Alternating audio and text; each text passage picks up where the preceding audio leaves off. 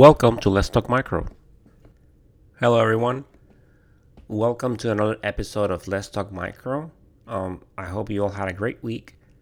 And uh, once again, you know, I see many downloads, so thank you for the support.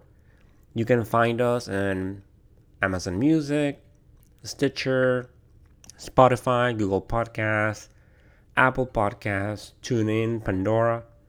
Wherever you listen to your podcast, you can find us under just type Let's Talk Micro.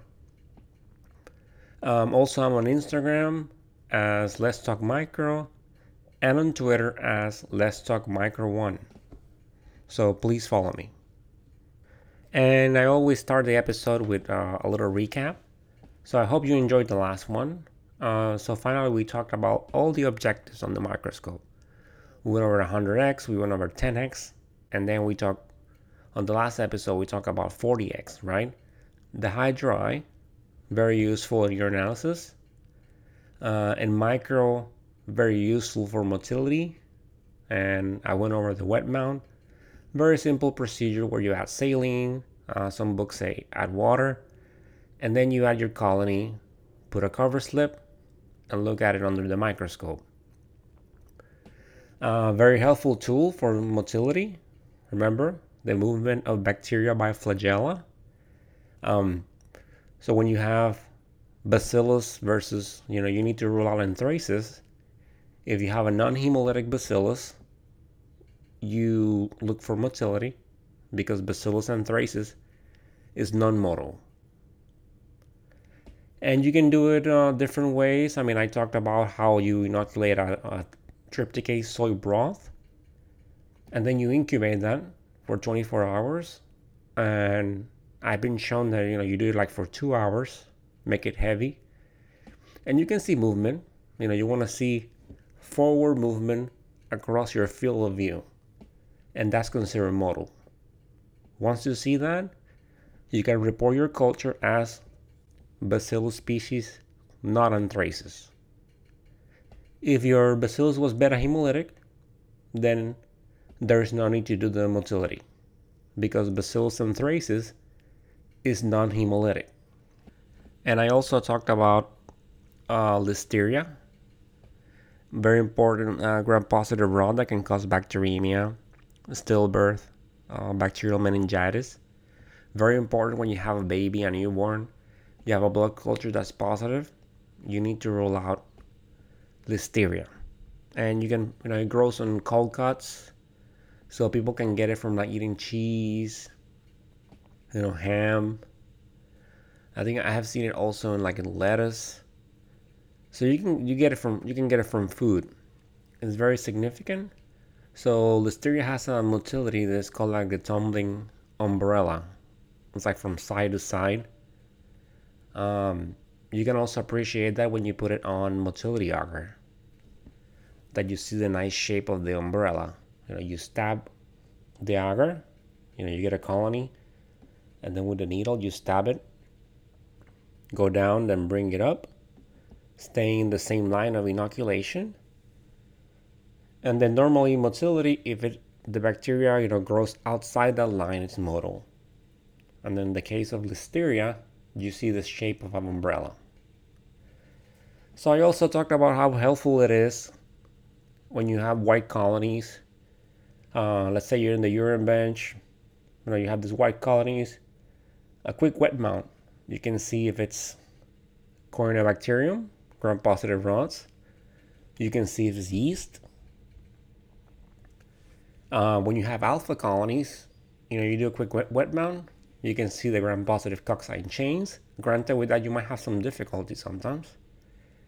You can see the gram-positive rods, the long thin rods, which are indicative of lactobacillus. So, and in that case, it will be like normal, you know, urogenital flora.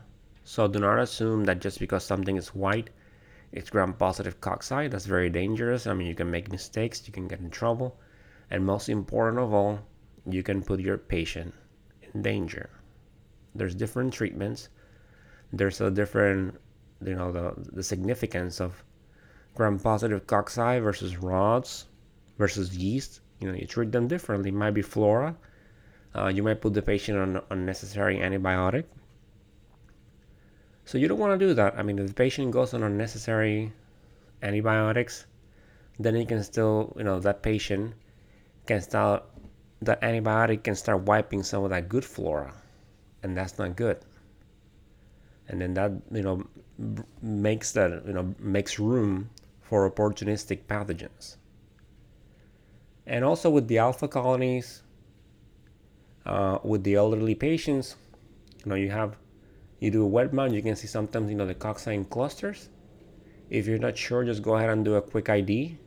I mean, not, not quick, but you can do like a Vitek or a MALDI-TOF, whatever system you have. Because uh, you need to rule out Aerococcus urinae, which causes UTIs, urinary tract infections, in elderly patients. And it's a gram-positive cocci clusters, alpha hemolytic, and it is PYR negative. If you have, if you're following that line of thought, and if you, if you are following that differential, and you have gram-positive cocci clusters, alpha hemolytic, PYR positive, then more likely than not it's Aerococcus viridans, which is, you know, flora. So that 40x is a very helpful tool. You know, it helps you, it points you in that direction. It can make your job easier. You know, your like I said, the urine bench. Oh, alpha colonies, long thin runs, lactobacillus, I'm done. White colonies, uh, coryneform gram-positive rods. Okay, skin flora, your urogenital flora. I'm done. So it's a very helpful tool to have in the lab. And just remember with the 40x, your condenser and your light need to be down opposed to your 100X. With your 100X, condenser and light need to be up. So today that brings us to our next episode. And before we start, you keep wondering, you know, he keeps repeating himself he keeps saying the same things over and over again. Well, that's what micro is. It's repetition. It takes years and years to become a microbiologist. So, as a student, you're listening. You listen to the previous episode. You know, you listen, you might re listen to it and still have questions. Then on the next one, you're still, okay, that's what he meant. Okay. So, with repetition, you make sure that, you know, you reinforce what you're learning it doesn't happen overnight. That's the secret to being a good microbiologist. It takes years of work and repetition. So, in today's episode, we are going to be talking about biochemicals. What do we use them for? Well, it's one of the tools we use for identifying our organisms. So, at this point in time, you are expert microscopist you know how to read and report a gram stain, either blood culture or regular gram stain? Your organisms has, have been plated in the media that we talked about, and they've been incubated, right? So now they're ready for us to take a look at. Typically, we look at them after they have been incubating for 18 to 24 hours. You know, we examine the agar and determine if there's growth or not then we also determine if it's pathogenic or not. You know, this is based on the source. Like I had mentioned before, we have bacteria in our bodies. In some areas, they are normal flora. Take, for example, E. coli. You know, it's a gram negative rod, part of the Enterobacteriales, formerly known as Enterobacteriaceae. If you have E. coli in the urine, it's pathogenic, right? or disease causing. But if you have it as a as a part of an enteric sample, I mean, of course, you know, with the exception of O157 and the other subtypes, then it is not pathogenic. And this is one of the things that you keep in mind when you work in cultures. Sometimes you might see these wound cultures from like an abdominal source, from an enteric source, that they are full of enterobacteriales. And at that point in time, you focus on the ones that are oxidase positive, you know, that are more resistant in nature, to antibiotics. You work up like any beta strep, any staph aureus. So always keep in mind the source. Another great example is Eikenella corrodens. It is normal respiratory flora, but is pathogenic outside of that area. And then we have some organisms that are almost always normal flora, like lactobacillus, corynebacterium, the diphtheroids. So going back to the biochemicals, you know, how are they helpful? They help us identify organisms. Organisms can have reactions to biochemicals that can be distinctive of them. For example, oxidase and the Enterobacteriales. Do you remember what's the oxidase result for an Enterobacteriale or Enterobacteriaceae? They're all oxidase negative. That's one of their trademarks. Another example is catalase. Staphylococcus species are catalase positive. So sometimes, you know, the biochemical reactions can be enough to identify certain organisms as long as some conditions are met. And this is what we call a presumptive ID, but I will talk about this at another episode. So we have many reactions. And if you're a student, you're going to find yourself learning a lot of them. So I'm going to be covering some of the most basic ones, uh, the ones that you use on your daily, day to day in the lab. Granted, you know, this is going to change. Um, this is based on, on in labs in the US. You might have uh, certain facilities that might use some of the other chemicals, biochemicals. But the ones that are talking that I'm talking about here, they're they're commonly used in the in the US. When I get to the Enterobacteriales, you know, I'll be talking about the the TSI. And at that point in time, we don't use it as much here in the in the US but it's definitely important for you to know it if you're a student. So when you take your boards like the ASCP, American Society for Clinical Pathology, you need to know this. So I'll be going over that. And keep in mind that we don't use all the reactions for all the organisms. You know, that would be wasteful. In the sense that not only it will be wasteful as far as wasting actual supplies, but you, there are some biochemicals that you don't need to do for certain organisms. But if you perform them, you have to document them. And your patient might be billed for something that it wasn't necessary. So the patient might get charged more, you're wasting lab supplies. So this is good to correlate those biochemicals to the specific organisms. So we're going to start with the first one, the most common one, catalase. What do we use it for? Well, we use it for gram-positive cocci and rods. What is catalase? So let's get technical for a moment. It is an enzyme that catalyzes the release of water and oxygen from hydrogen peroxide. How do we perform this? Well, very simple. We add a drop of hydrogen peroxide to a slide, and then we apply a colony to that drop. There's also, alternatively, you can actually add the colonies to the slide and then add the drop of the hydrogen peroxide.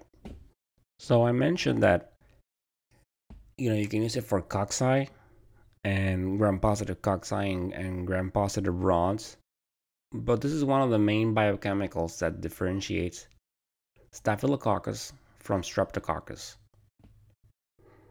So What's a positive reaction?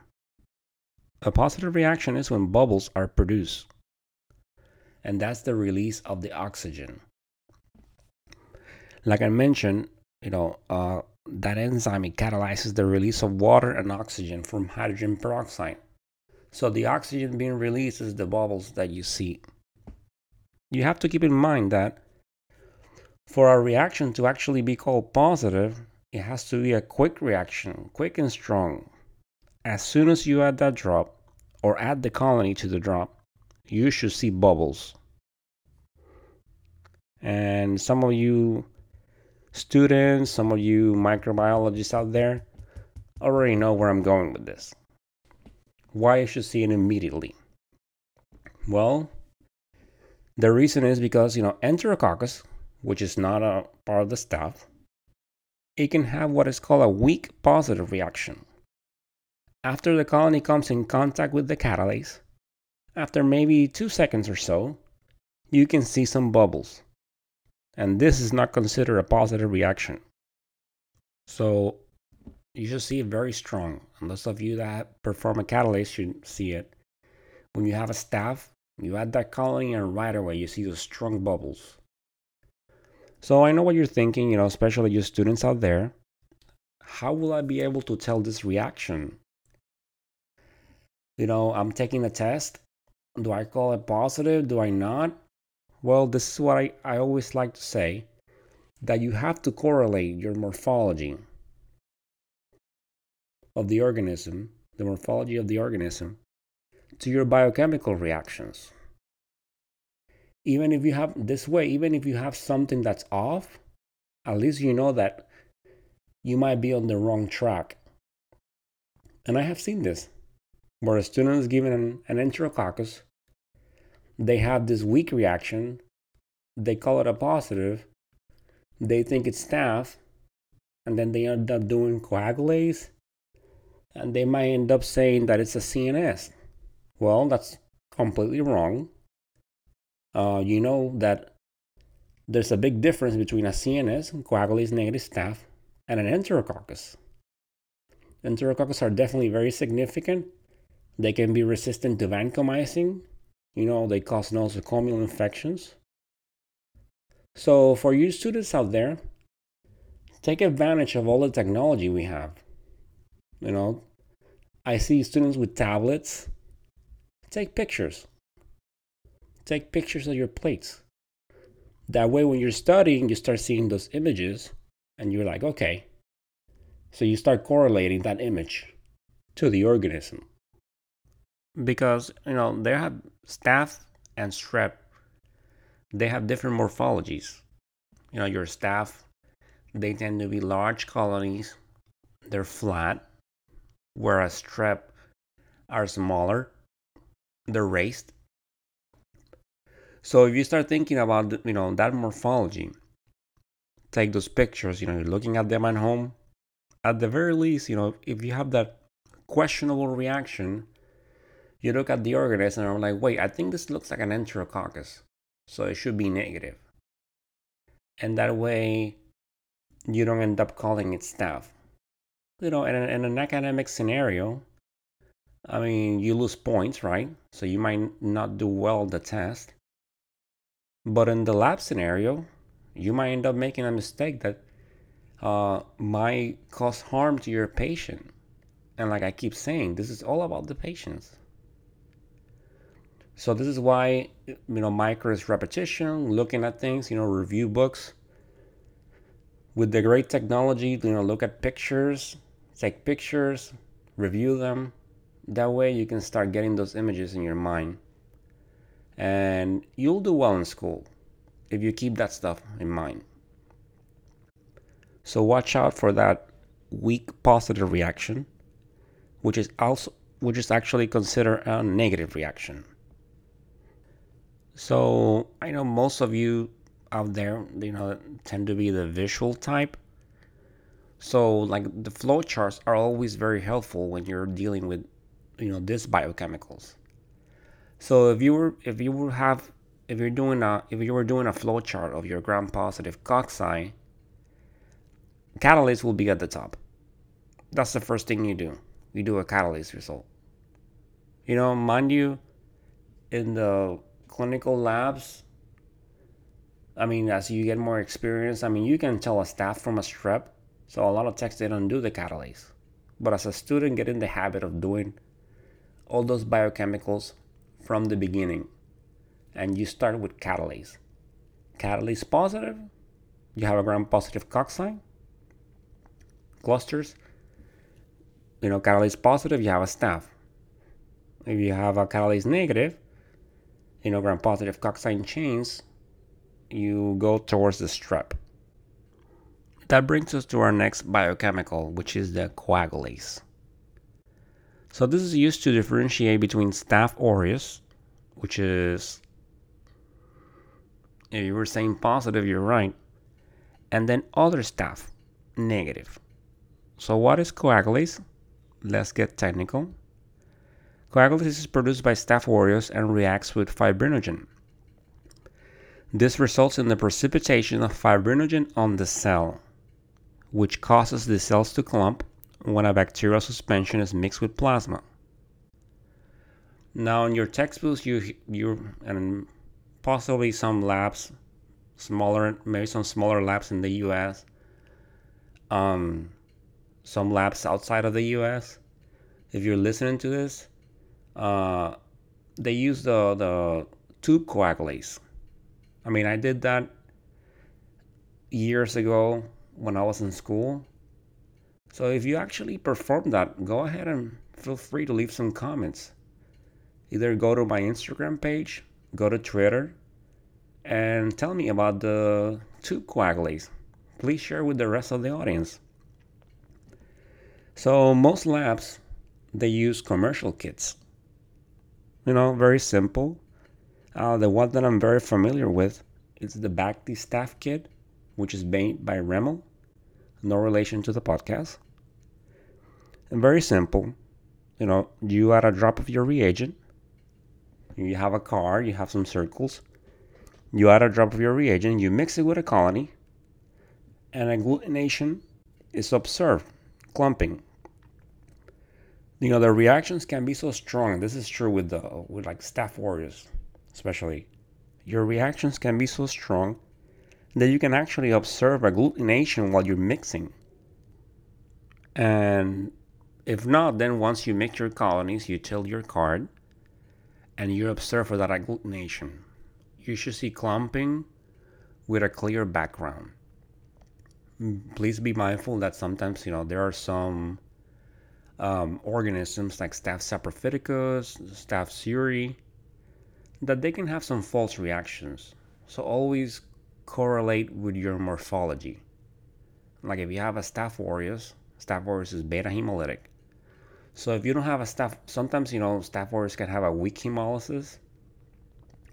So if you're doing, you get this reaction and it's positive, but the hemolysis is weak, go ahead and do an ID by another method, like the Vitek, MALDI-TOF, um, Microscan don't go with Staph aureus right away. So with these results, and then on a negative result, it's just no clumping, or maybe you may see one or two with a murky background. So with these results, having met the right criteria, meaning if you have a beta hemolytic coagulase positive, that's good enough to actually call it Staph aureus. And if it's like non hemolytic, coagulase negative, it is good enough to call it coagulase negative staph. But keep in mind that if you have uh, white colonies in young females, like if you're on the urine bench, you need to do an ID to make sure you rule out Staph saprophyticus which causes UTIs in young females. If you have beta hemolytic, coagulase negative, still do an ID to make sure you rule, rule out Staph lugdunensis. Because Staph lugdunensis, uh, it's pathogenic. That's not to say that other coagulase negative staph can be pathogenic. Yes, they can. But normally, like Staph epidermidis, um, Staph hemolyticus, they're they tend to be non-pathogenic, more towards like the, the skin, the normal skin flora type. So when you have these scenarios, beta hemolytic, CNS, um, coagulase negative, do an ID, white colonies, urine bench, young female, go ahead and do an ID by another mean, another method like the Vitek, MALDI-TOF, Microscan, whatever you use in your lab because you need to rule out staph, Staphylococcus saprophyticus, which causes UTIs in young females. So there you have it. Um, so today we discussed two very important biochemicals that that's when you start at the top. Catalase, if catalase is positive, you move to coagulase. And then depending on the result, you have Staph aureus, Staphylococcus aureus, or CNS, coagulase negative Staphylococcus. So, what happens, and before I get to that, so these biochemicals, like I said, bacteria, they have certain reactions to certain biochemicals.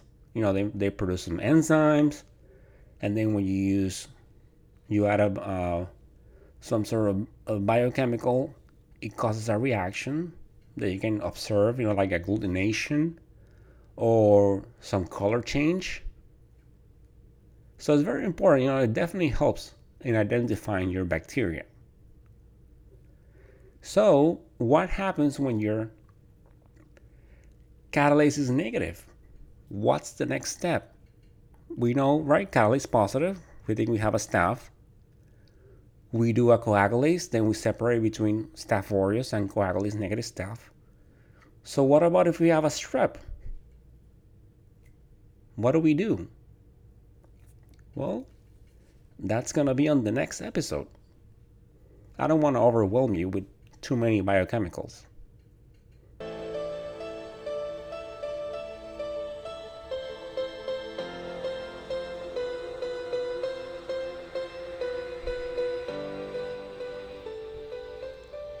And that, my audience, is the end of this episode.